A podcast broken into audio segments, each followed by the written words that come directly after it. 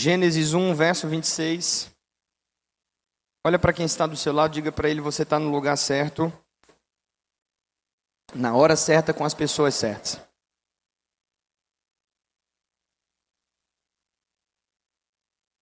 Eu quero falar hoje, baseado no tema Criados para o Poder.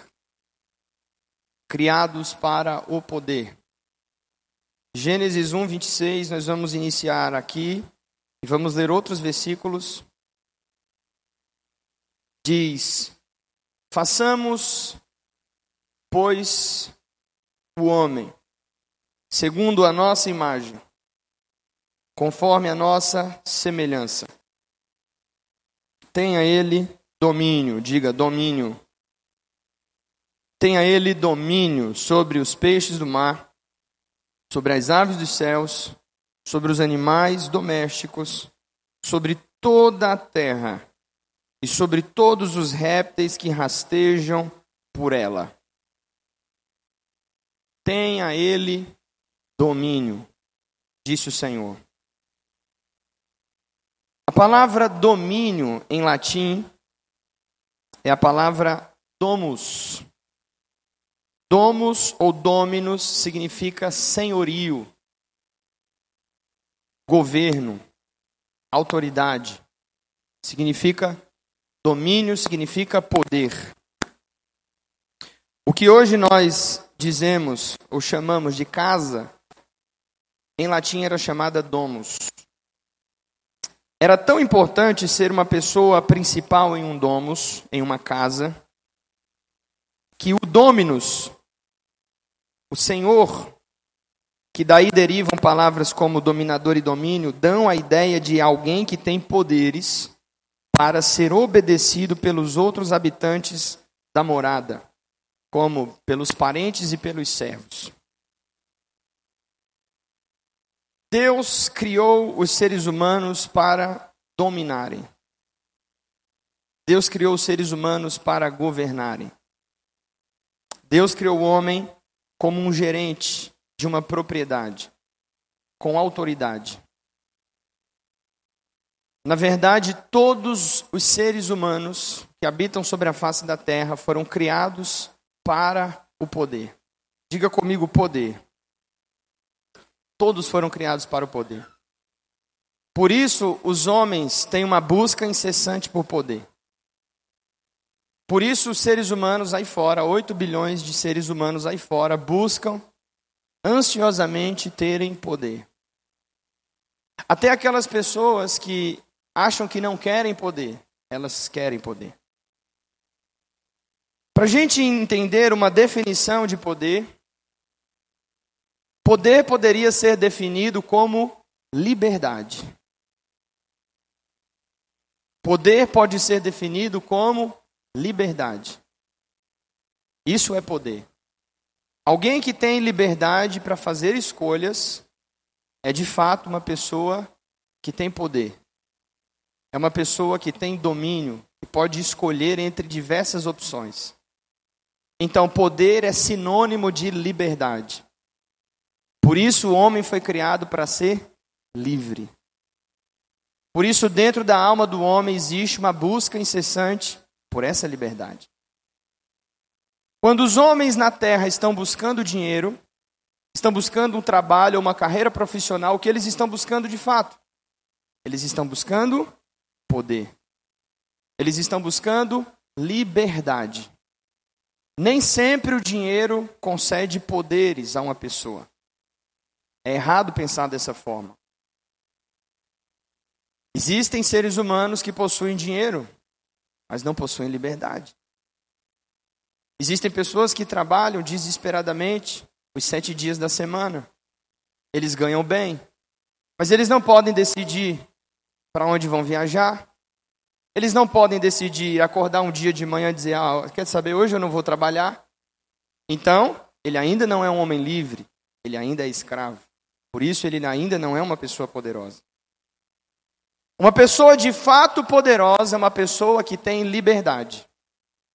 É uma pessoa que tem a capacidade de escolher para onde ela vai, o que ela vai comer, que ela vai vestir, para onde ela vai viajar. Ele pode acordar pela manhã e dizer: Hoje, quer saber, hoje eu não vou trabalhar, hoje eu vou ficar em casa com os meus filhos. Isso é liberdade. Portanto, isso é poder. Você não pode confundir essas duas coisas, jamais. Esse talvez seja um dos grandes problemas da humanidade. Os homens confundem essas duas coisas. E é razoável que essa confusão aconteça. Por quê? Porque Jesus disse que no mundo só existem dois senhorios. Estamos juntos? Ele disse: ou você serve a Deus, ou você serve ao dinheiro, às riquezas, a mamon. Ou você serve a Deus, ou você serve às riquezas, ao dinheiro, a mamon. O dinheiro é o caminho mais fácil para a obtenção do poder. Buscar dinheiro, buscar influência social é o atalho que a humanidade encontrou para conseguir esse poder que foi perdido no jardim do Éden. Por isso existe uma busca desesperada nas pessoas aí fora por reconhecimento. Eles querem liberdade financeira porque eles querem poder. É nato dos seres humanos quererem poder. Por quê, pastor? Porque o homem foi criado para ser poderoso. O relato que nós vemos em Gênesis capítulo 1, verso 26, nos diz que quando Deus criou o homem primitivo, Deus criou ele segundo a sua imagem, segundo a sua semelhança. E Deus disse ao homem: Você terá domínio sobre as coisas. Você vai subjugar as coisas ao seu redor. Na estrutura original dos seres humanos, Deus colocou neles uma capacidade de governo, de gerenciamento, de administração da face da terra. Perceba o que diz o verso 26, isso é muito poderoso. O texto que lemos, Deus diz: tenha ele domínio sobre os peixes, sobre as aves, sobre os animais, sobre toda a terra. Deus deu ao homem domínio e poder sobre a terra. O homem responde diretamente a Deus.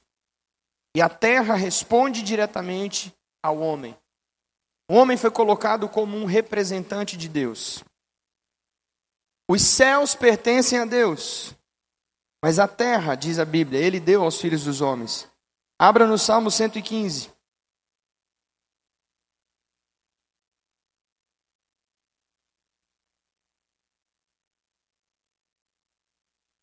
Salmos 115. Vamos ler do verso 15 ao 16. Salmo 115, verso 15 ao 16 está escrito: Sede benditos do Senhor, que fez os céus e a terra. Preste atenção. Os céus são do Senhor, mas a terra deu ele aos filhos dos homens. Olhe para quem está do seu lado, diga para ele: a terra me pertence.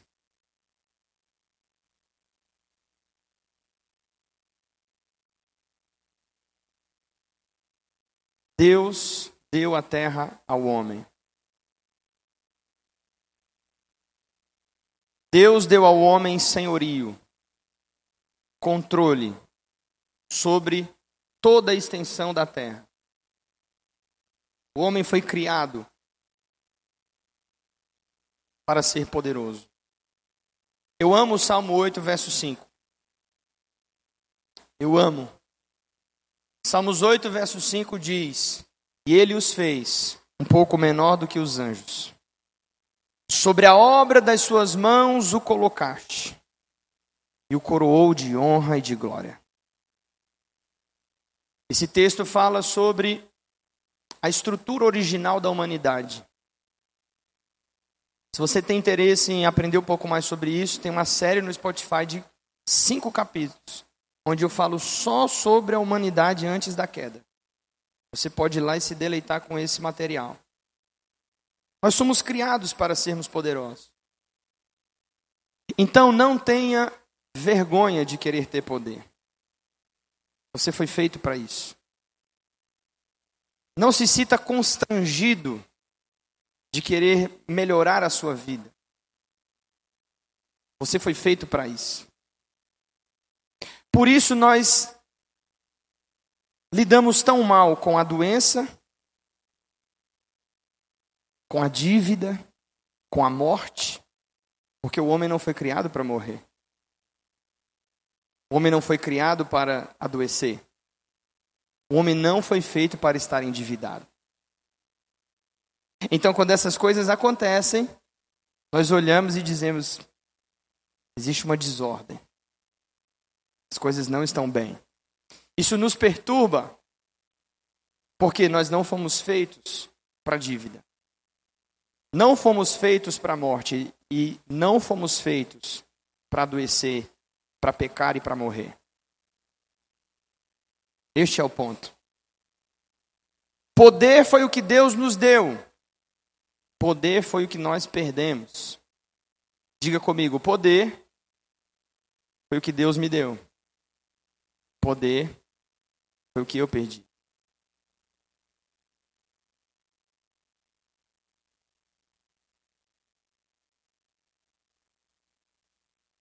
Por que nós estamos aqui? Porque nós sabemos que se voltarmos para Deus, Ele pode nos restaurar o poder que foi caído ou que foi perdido pela humanidade. No fundo, no fundo, aquela pessoa que trilha o caminho espiritual da humildade, ela está em busca de poder. No fundo, no fundo, uma pessoa que busca no caminho espiritual, a sua jornada espiritual, a vida de estudos, ela está em busca de poder. No fundo, no fundo, todos os seres humanos buscam por poder, porque isso faz parte da nossa estrutura. Fomos feitos para ele. Existe um princípio muito poderoso aqui em Gênesis que eu quero te mostrar. No capítulo 2,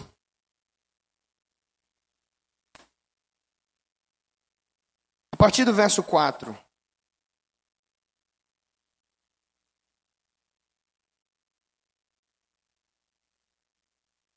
Está escrito.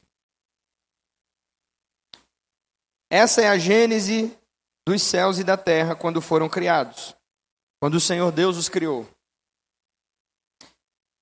Preste atenção. Não havia ainda nenhuma planta no campo na terra, pois ainda nem uma erva do campo havia brotado. Por quê? Porque o Senhor Deus não fizera chover sobre a terra, e por que a erva do campo não havia brotado? E por que ainda não tinha frutos? Preste atenção. Porque também não havia o homem para lavrar a terra.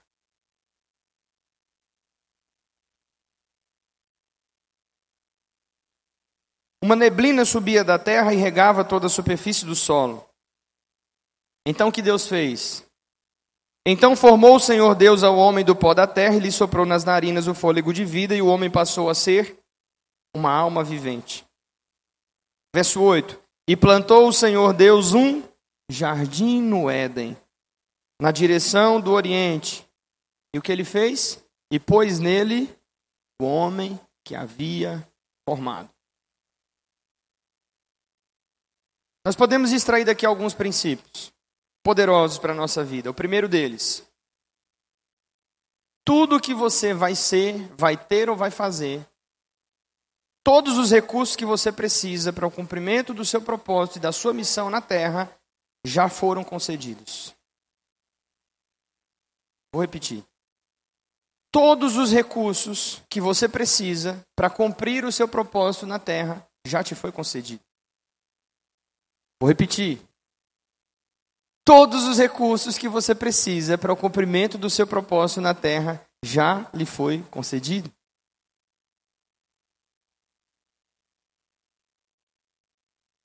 Primeiro Deus termina, depois depois ele começa.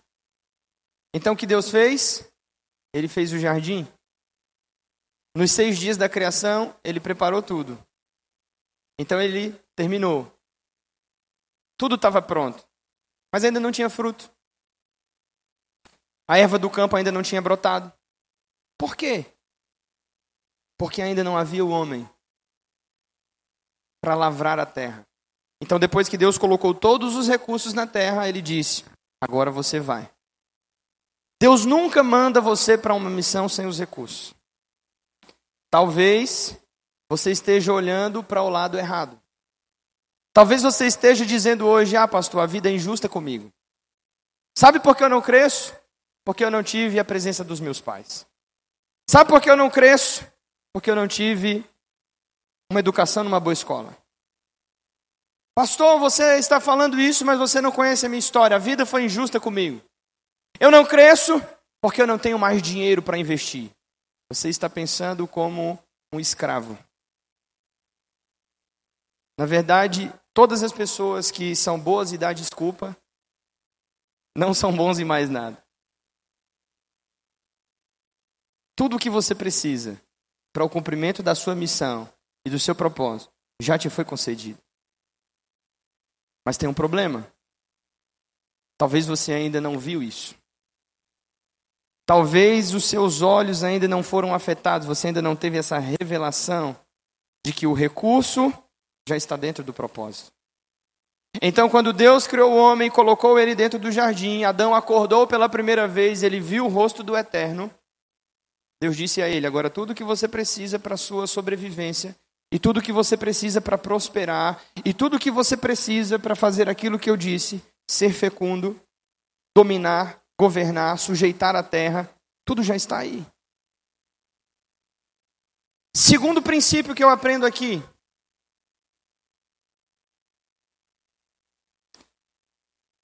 Escreva isso.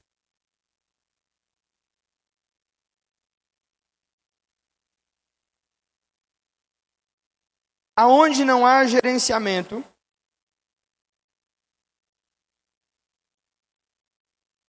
Deus vai segurar o crescimento. Vou repetir. Aonde não há gerenciamento, Deus vai segurar o crescimento. O que isso quer dizer? O jardim estava pronto, o verso de número 5 vai dizer que as plantas já estavam lá, mas Deus ainda não havia feito brotar na terra, porque não tinha um gerente, porque não havia o homem. Então, em todo projeto que não há gerenciamento, Deus vai segurar o crescimento. Os recursos já estavam prontos para serem liberados, mas Deus precisava que Adão se movimentasse sobre a terra e que aprendesse a gerir aqueles recursos de forma sábia. Enquanto ele não fez isso, a terra não brotou. Enquanto ele não fez isso, a terra não deu o seu fruto. Agora, Deus poderia ter feito tudo sozinho. Mas ele não quer fazer sozinho. Ele quer trabalhar como uma cooperativa com o homem, como um, um companheiro de trabalho. Então, Deus não fez o jardim crescer e florescer, por quê? Porque não havia gerenciamento. Você sabe que Adão, no princípio, antes da queda, ele era um sacerdote de Deus naquele jardim. A terra respondia a ele à medida que ele respondia a Deus. Então, o trabalho que ele tinha para fazer a terra produzir o seu fruto era muito menor do que depois de Gênesis capítulo 3. Adão não precisava se esforçar tanto para que a terra produzisse. Isso está implícito na Bíblia, porque depois que Deus deu a sentença, Deus disse: Agora com o suor do teu rosto comerás o teu pão. Isso significa que antes ele poderia comer o seu pão com menos esforço. Os recursos estavam prontos. Mas ele ainda não sabia gerenciar. Então o que Deus fez? Deus reteu. Aonde não há gerenciamento, Deus segura o crescimento. existe uma maneira de liberar poder em nossas vidas. Preste atenção. Qual é a maneira? Precisamos aprender a trabalhar em parceria com Deus. Este é o ponto. Eu falei aqui há duas semanas. Às vezes você se esforça demais e você não vê o resultado do seu trabalho. O que está acontecendo? Você está por conta própria. Você está na força do seu braço. E eu vou te dizer uma coisa: você vai sofrer enquanto não aprender a trabalhar em parceria com o Senhor. Enquanto você não chamar Deus para ser o seu sócio no seu negócio. Enquanto você não chamar Deus para ser o seu sócio na sua casa, no seu lar. Enquanto você não convidar Jesus para ser o anfitrião na sua casa, para ter um lugar na sua mesa. Enquanto você não convidar ele para entrar no seu casamento, você vai sofrer. Nós não fomos feitos para desordem, para o caos. Não fomos. Mas o que vivemos hoje na terra? Vivemos os efeitos do pecado original. A partir de Gênesis capítulo 3, a terra entra em rebeldia contra o Criador. Por isso Deus lança uma maldição na terra. E Deus diz ao homem: agora você vai ter que se esforçar. Deus diz à mulher: agora você vai ter que dar à luz com dores de parto. E Deus diz à terra: agora maldita é a terra por causa do homem. O que vivemos hoje no mundo? Vivemos uma desordem. As coisas são caóticas por causa dos efeitos do pecado. A queda distorceu a ordem da criação e colocou o homem como rival daquilo que ele deveria dominar, por isso as pessoas hoje são escravizadas ao invés de serem senhores. Por isso adoecemos, por isso morremos, por isso sofremos com enfermidade, por isso sofremos desilusão amorosa, por isso adoecemos emocionalmente. Tudo isso como efeito do pecado. A raça humana sofreu de forma sistemática, desde Gênesis capítulo 3, até o dia em que Jesus apareceu no deserto da Judéia pregando uma mensagem e dizendo: arrependam-se, porque o reino dos céus é chegado. Três mil e quinhentos anos de dor, sofrimento e falta de esperança. Porque os céus não tocavam mais a terra. Porque Deus não podia mais coabitar com o homem, comungar com ele. Mas no fundo, no fundo, quando você está diante de Deus e quando você entrega a sua vida a Jesus e você tem plena comunhão com o Pai, você sabe que você foi feito para nunca sair desse lugar. Todas as pessoas aqui que já tiveram essa experiência de conversão genuína que se encontram com Jesus e recebem o Espírito Santo sabem: eu fui feito para ser preenchido por isso. As pessoas buscam isso, mas de uma maneira destituída, de uma forma desesperada, sem saberem o que de fato elas estão buscando. Em Gênesis capítulo 2, ainda seguindo o texto, a Bíblia diz no verso 15: Então tomou Deus o Senhor ao homem e o colocou no jardim do Éden para o cultivar e guardar. Diga comigo, cultivar e guardar. Em 2017, nós passamos um ano inteiro falando só sobre esse versículo.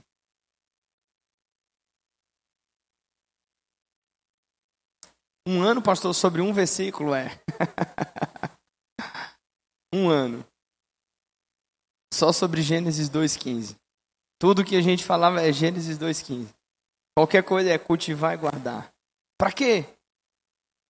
Para ver se nós conseguimos despertar a nossa mentalidade para essa coisa chamada de sacerdócio, que tem a ver com domínio, com gerir recursos, com ser um representante de Deus na terra, tem a ver com orientar a minha casa, tem a ver com ensinar os meus filhos, tem a ver com ensinar a minha família a guardar os caminhos do Senhor, a temer a Deus, tem a ver com convidar Deus para ser o meu parceiro de negócio.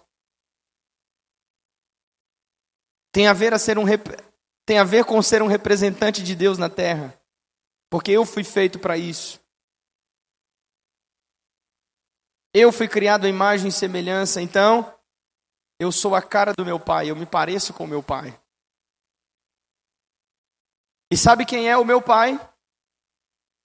Não esse distinto senhor cavalheiro que está aqui sentado, meu pai da terra, mas o meu pai do céu. Sabe quem ele é? Não, eu vou te falar. A Bíblia diz no Salmo de número 24: Do Senhor é a terra, toda a plenitude, o mundo e todos os que nele habitam.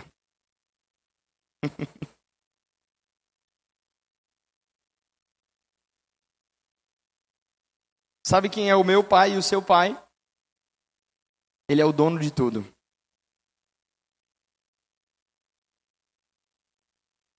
Tudo é dele.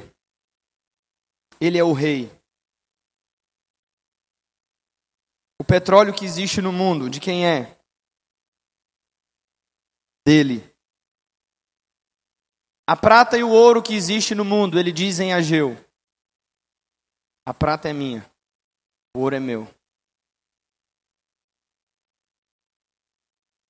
Todas as águas que existem no oceano, todas as fontes das águas doce sobre o planeta Terra. Sabe de quem pertence? Pertence a Ele. Todas as 500, 500 mil galáxias que já foram descobertas pelos homens, de quem é? É dele. Ele é o dono de tudo. Deixa eu dizer uma coisa para você: o diabo não é dono de nada. Todas, se você estudar a Bíblia, você vai, você vai perceber que Satanás é chamado de príncipe dessa ordem. E ele é sempre mencionado como um Deus, com D minúsculo. O que isso significa? Significa que ele é um falsificador. Ele é alguém que está tendo controle sobre algumas coisas, temporariamente. E ele só está tendo controle sobre essas coisas temporariamente por quê? Porque a gente ainda não foi buscar.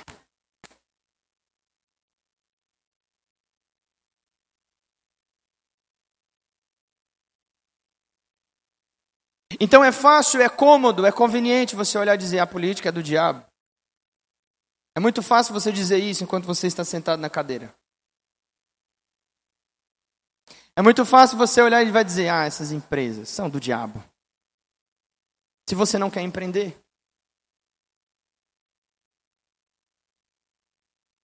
É muito fácil você olhar para as escolas, para a educação no Brasil e dizer: ah, a educação no Brasil é do diabo. Mas você não quer levantar o seu bumbum da cadeira e fazer a diferença?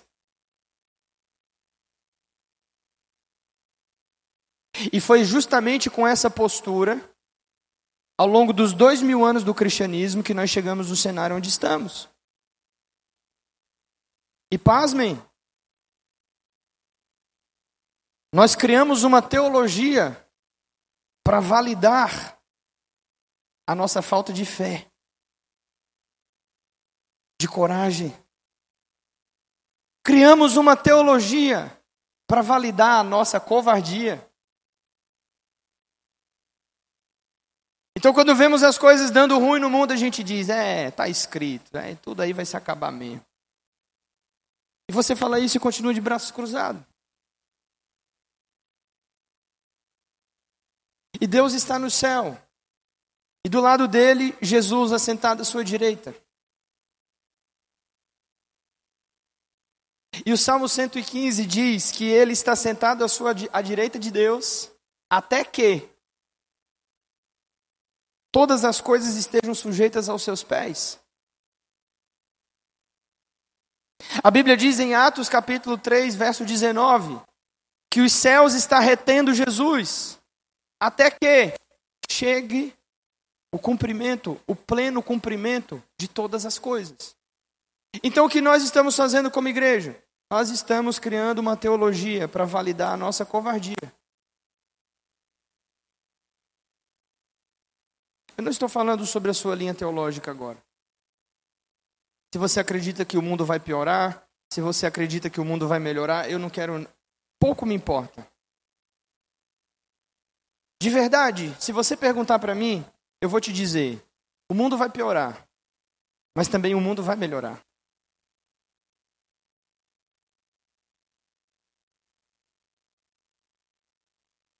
Por que eu acredito nisso? Porque eu acredito que nós chegaremos num ponto em que o mal vai chegar na sua maturidade e o bem também. É o que Jesus falou em Mateus 13, sobre a parábola do trigo e do joio. O trigo e o joio crescerão juntos. Ambos chegam na sua maturidade. E então vai vir um dia de colheita. Mas eu não posso ver o mal crescendo e permanecer de braços cruzados.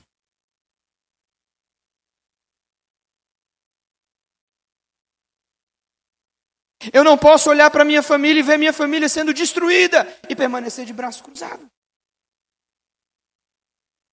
Eu não posso olhar para tantas pessoas indo para o inferno, e permanecer sentado numa cadeira. Eu não posso ver o meu casamento sendo destruído, permanecer numa postura dizendo seja o que Deus quiser. Isso não é bíblico. Eu não posso ver os meus filhos passando necessidade e dizer: Deus, faça alguma coisa. Quando você diz Deus, faça alguma coisa, Deus olha para você e diz assim: faça, eu já te dei a capacidade e recurso.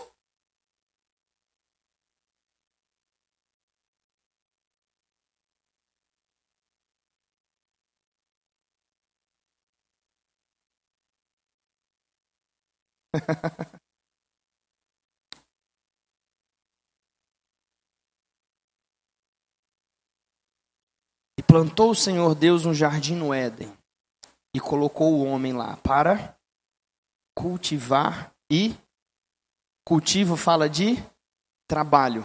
A palavra cultivo vem da palavra culto. Todo trabalho está relacionado a um sistema de crença. Qual o Deus você está revelando lá na sua empresa?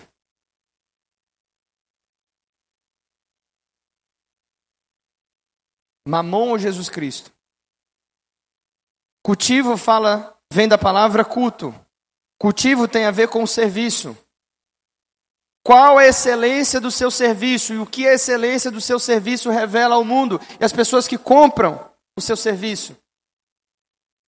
A glória do Deus que você serve ou a ineficácia, a imperícia, a imprudência de alguém que não está representando o Deus que é o dono e o Senhor da terra. É sobre isso, irmão. Cultivo tem a ver com o serviço. O Senhor colocou dentro de nós. Ele nos deu essa capacidade. E Ele está esperando que você pergunte a Ele, se posicione e diga: Ok, Deus, então me dê uma estratégia, me ajude, vamos trabalhar juntos. Deixa eu falar uma coisa que eu sempre faço com a minha esposa. Minha esposa sempre me pergunta: Meu amor, como a gente vai pagar essa conta? Eu falo: Eu não sei. Mas eu vou encontrar uma solução. E todas as vezes que eu falo para ela sobre um projeto, ela diz: Mas você tem o dinheiro? Eu digo: Tenho. Eu só ainda não sei onde ele está. Mas me dê dois dias que eu acho. Por quê? Porque eu desenvolvi uma mentalidade que todos os recursos que eu preciso já estão dentro do propósito. E se aquele recurso não chegou, é porque não era o propósito.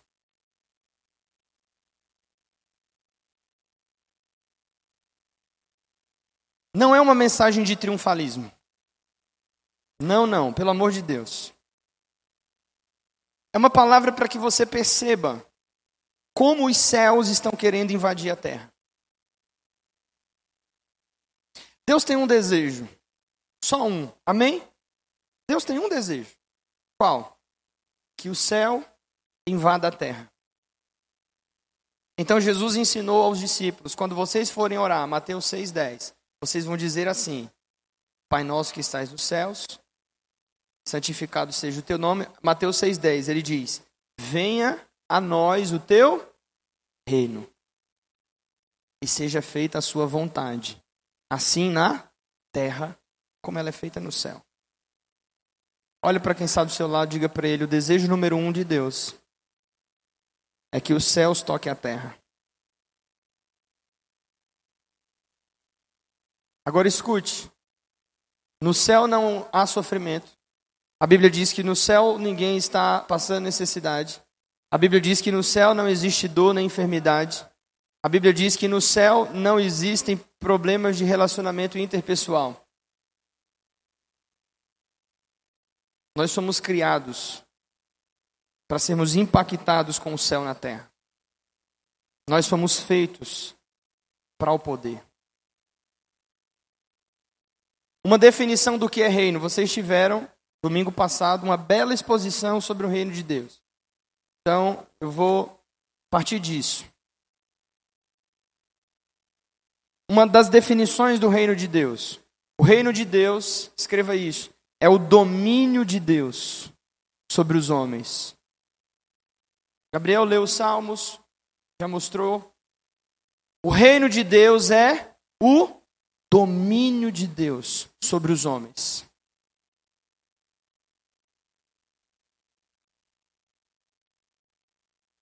Nós vivemos em uma democracia, em uma república. Nós não sabemos o que é um reino. Sabe quem é a família mais poderosa do mundo? Família real britânica. A rainha Elizabeth II morreu ano passado, 90 e poucos anos de idade.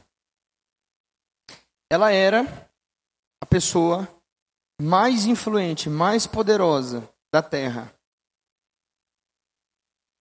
Segundo as leis da realeza britânica, escute isso toda a geografia aonde os ingleses moram pertence a quem? Pertence à rainha. E o que a rainha faz? Ela concede aos súditos daquele reino que eles morem lá. Eles podem criar seus filhos, eles podem cultivar a terra, eles podem fazer comércio. Ela concede. Mas de quem é a terra? Pertence a ela. Quem tem supremacia sobre a terra? Seus familiares. Eles têm todos os direitos de propriedade. Todas as hipotecas das casas vão para os nomes deles. Eles são donos de tudo.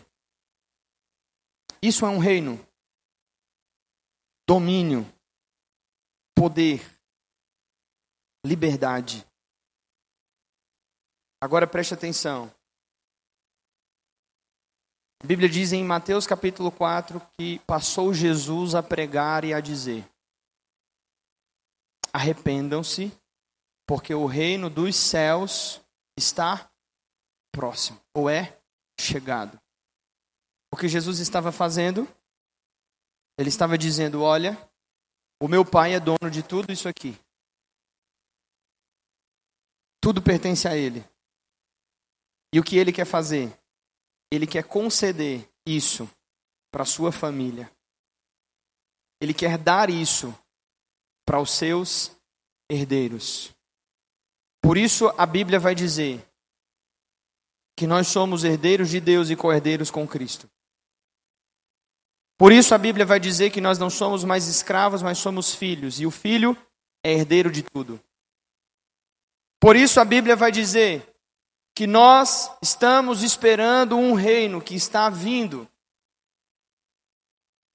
E deixa eu te dizer uma coisa: esse reino já chegou.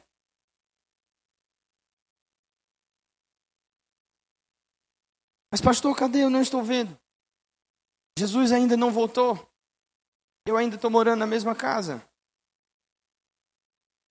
Mas esse reino já veio. Aonde ele está? Coloca a mão no seu coração. Ele está aí dentro de você.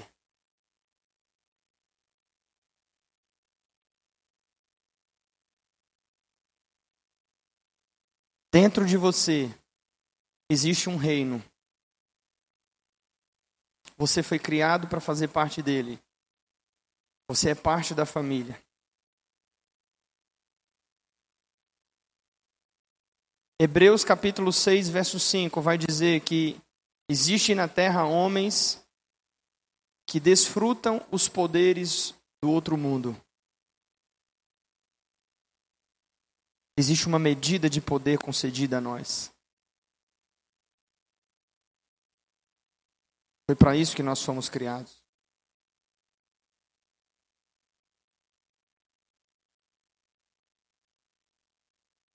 Foi para isso que você nasceu. Eu já tratei diversas pessoas nos aconselhamentos e uma das queixas que eu mais escuto é essa. As pessoas olham e dizem assim, pastor, eu, eu não acho, eu não sei se eu sou digno. Eu não sei se Deus me perdoa. Eu não sei se Deus pode fazer algo na minha vida. Eu não sei se eu vou conseguir os meus sonhos. E essa é a grande mentira de Satanás. Então, por causa desse medo e dessa dúvida, ele deixa que você, mesmo sendo dono, herdeiro, viva como um escravo. Então você tenta conseguir esse poder como? De outras maneiras manipulando as pessoas, vendendo o corpo, mentindo. Você tenta fazer isso se esquecendo de Deus, indo atrás dos seus objetivos. Entra a vaidade. Entra a soberba. Então, quando você começa a praticar essas coisas, de novo você volta lá para o fim da fila. No fundo, no fundo, a maioria das pessoas queria acertar. No final, tá bom? No fundo, elas querem acertar. Mas elas não sabem como.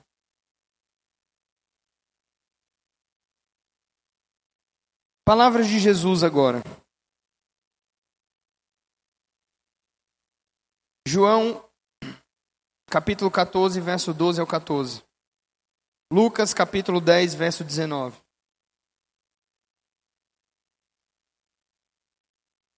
E depois nós vamos ler Atos, capítulo 1, verso 8. João 14, do 12 ao 14.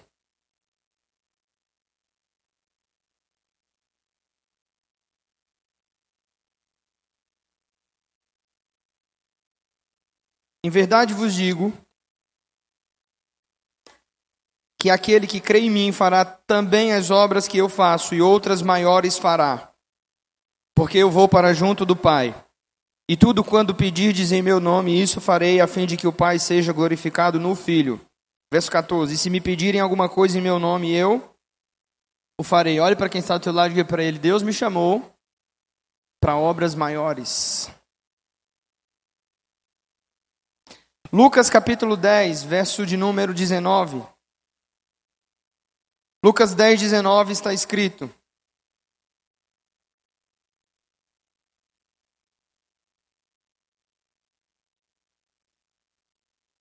Eis aí, disse Jesus, eu vos dei poder, em algumas versões diz autoridade, para pisar em serpentes e escorpiões e sobre toda a força do inimigo, e nada, diga comigo, nada Pode ser melhor, diga nada.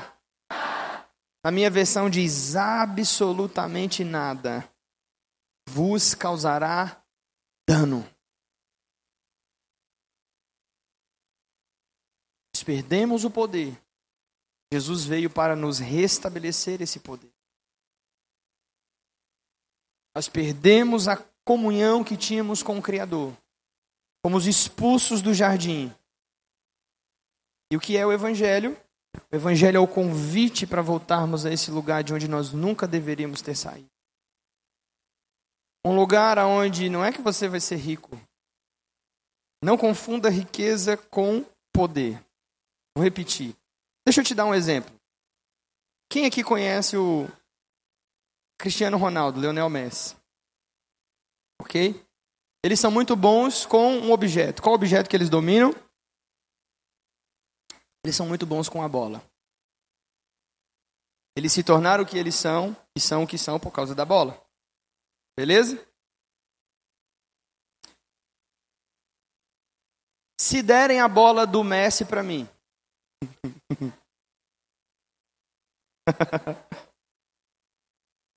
Quem falou misericórdia? Está disciplinado. Se derem a bola do Lionel Messi para mim, o que, que acontece? Hã? Eu vou dar umas caneladas com ela e pronto.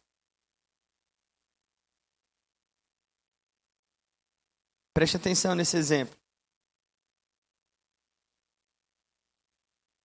Se pegarem dinheiro e derem na mão de algumas pessoas, sabe o que vai acontecer? Nada. Pastor, por que você está falando isso? Eu falo com comprovação de causa. Eu tenho uma tabela, chama-se O Esquema da Pobreza e da Miséria. Um estudo que foi feito por uma doutora chamada. Uh, Dorothy Payne ou Margaret Payne, enfim. E ela fez um estudo com algumas crianças de escolas do interior do Texas. E nessa escala ou esquema da pobreza, percebeu-se uma coisa. Todas as pessoas que têm uma, uma mentalidade derrotista, uma mentalidade perdedora, de escassez, mesmo que elas vão morar em uma casa boa, mesmo que elas vão estudar em um bom colégio, mesmo que elas tenham um bom carro, mesmo que elas tenham dinheiro, elas voltam para a pobreza, para a miséria e a míngua em pouquíssimo tempo. Já aconteceu de pessoas ganharem o prêmio da Mega Sena, ter um bilhete sorteado nas mãos e em um, dois anos elas voltarem à pobreza e à escassez. Já aconteceu. Por que, que isso acontece? Porque isso tem a ver com o interior. O dinheiro não te faz uma pessoa poderosa. O dinheiro te faz uma pessoa que tem dinheiro. Mas nunca confunda ter dinheiro com ter prosperidade. São coisas diferentes.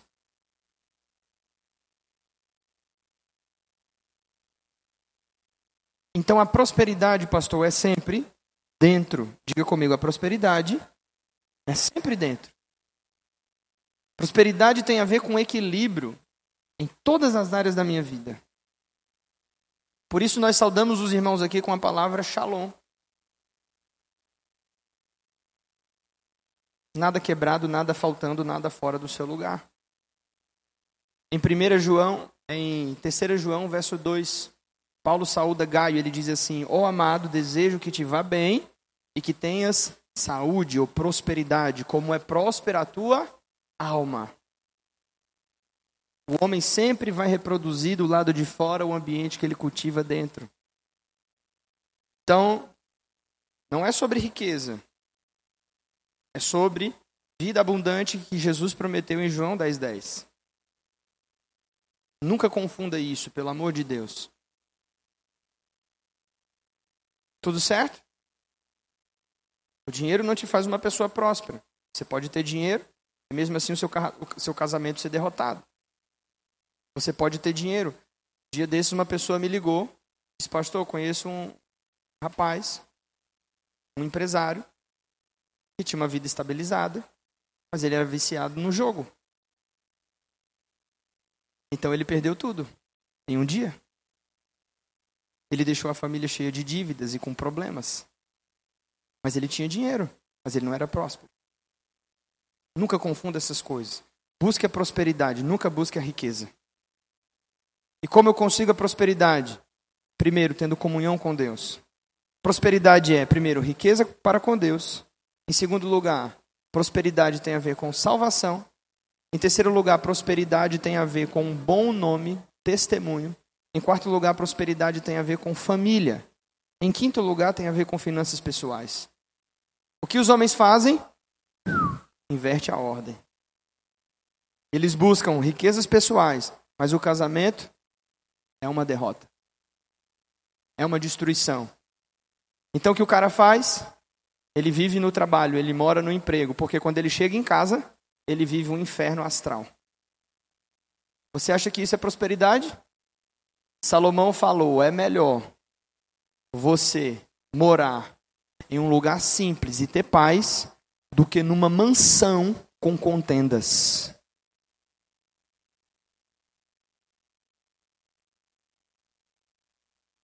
Salomão, o homem mais sábio que já andou na face da terra, depois de nosso Senhor Jesus, ele disse: é melhor uma vida simples, que tenha sossego, do que uma vida badalada, cheia de ansiedades. Então aqui vai um conselho para você, meu amigo e minha amiga. Se você hoje está contraindo dívidas por causa do estilo de vida que você quer viver acima daquilo que você ganha, baixe o seu estilo de vida. E se livre da ansiedade e da pressão para pagar contas. Isso é prosperidade.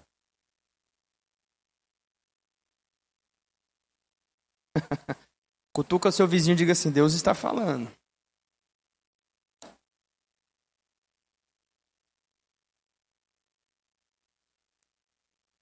Você não foi feito para desordem.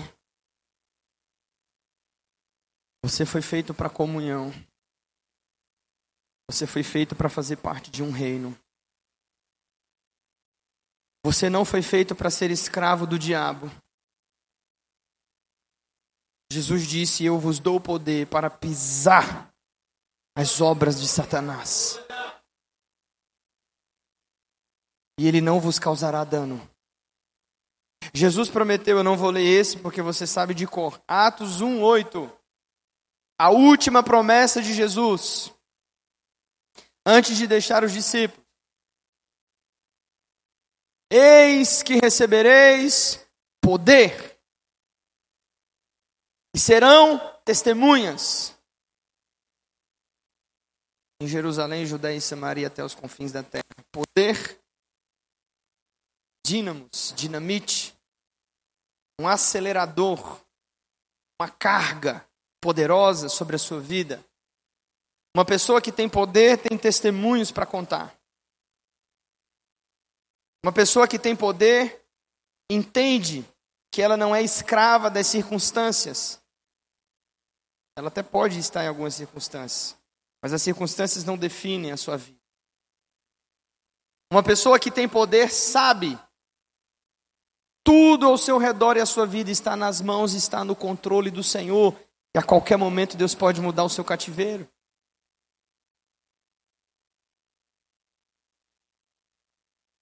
Pastor, por que você está falando isso? Porque eu estou preparando você para buscar esse poder.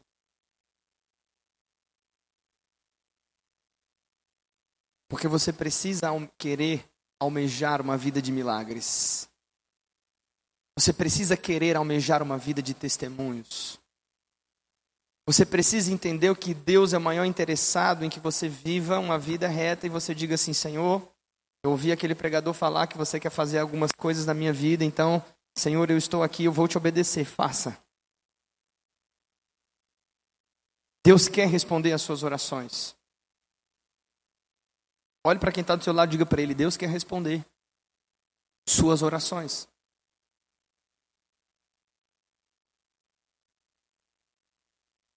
Deus quer te curar das enfermidades. Deus quer salvar o seu casamento. Deus quer alcançar seus filhos. Deus quer restaurar, irmão, a sua família. Uma das orações mais covardes que pode existir é quando você ora por alguém e diz assim: Deus, se o Senhor quiser. Não, irmão, Ele quer. Ele quer. Ele pode.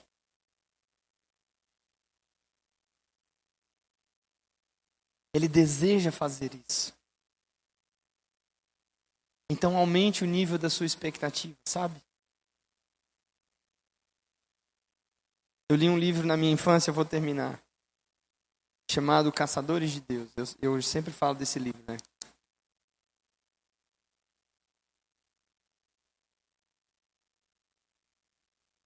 O autor falava de tantos milagres que ele tinha vivido na sua vida. Ele conta a história de um dos heróis da fé chamado George Miller, conhecido como um apóstolo da fé. Quando ele morreu, ele deixou um legado. O legado dele foi um caderno. Vários blocos. Vários cadernos. E nesses cadernos ele, ele escrevia, colocava o pedido e a data de quando ele começou a orar, pedindo alguns milagres de Deus. Ele pedia e ele escrevia no caderno e colocava a data. Tal dia, tal hora, assim, no mês tal. Comecei a orar por isso. Quando ele morreu, encontraram nada mais, nada menos do que 50 mil pedidos de oração respondidos.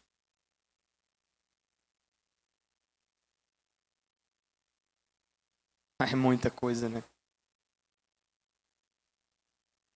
Crê que Deus responde orações?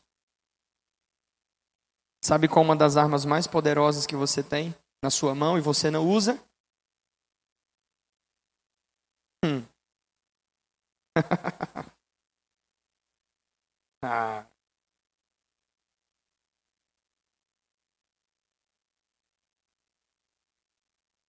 Diga quem está do seu lado, a oração é uma das armas mais poderosas que Deus nos deu.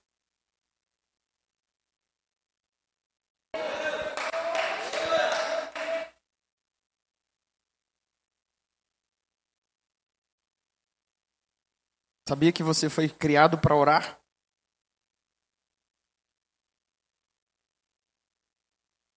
O design do seu corpo, suas faculdades intelectuais, sua fala, as suas emoções, elas foram criadas para se conectar com Deus na oração. Já viu esse estudo? A oração é uma das armas mais poderosas, as pessoas não usam. Sabe o que, que os crentes hoje vão fazer quando eles estão enfrentando ansiedade e problema? Vão procurar o psiquiatra. Nada contra o psiquiatra. Vão procurar o médico. Nada contra. Mas eu tenho uma arma que é poderosa contra a ansiedade. Eu tenho uma arma que é poderosa contra a enfermidade.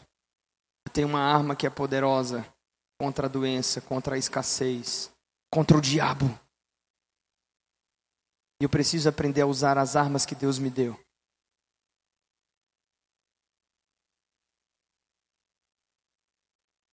A rainha da Escócia falou uma vez sobre um homem chamado John Fox, que viveu na era da pré-reforma da igreja. Para você ter uma ideia, esse homem andava pelas ruas da Escócia clamando: Deus, dai-me alma se não morro, dai-me alma se não morro, Deus, dai-me a Escócia. E um dia a rainha escreveu dizendo: Eu temo mais as orações de John Fox do que todos os exércitos e os canhões da Inglaterra contra o meu reino.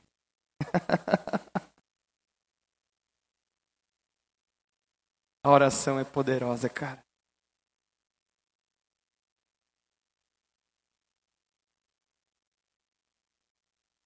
Porque você não está usando o poder que Deus te deu.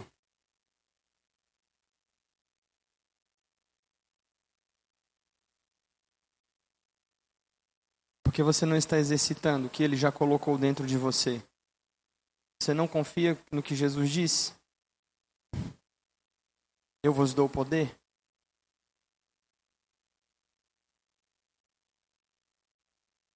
Você não precisa esperar uma noite de poder, você não precisa esperar um pregador vir de fora. Sabe, nós fazemos eventos, concentração de fé, oramos por milagre, é poderoso, mas você não precisa esperar uma mão sobre a sua cabeça.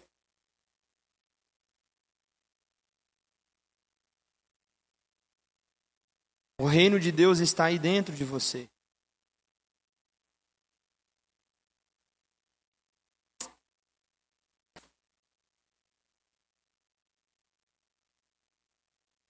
Manifeste esse reino, coloque isso para fora.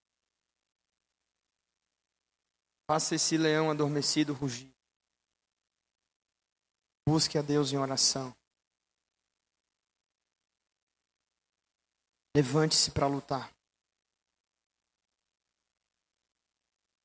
Levante-se contra as situações que têm se levantado para destruir a sua vida.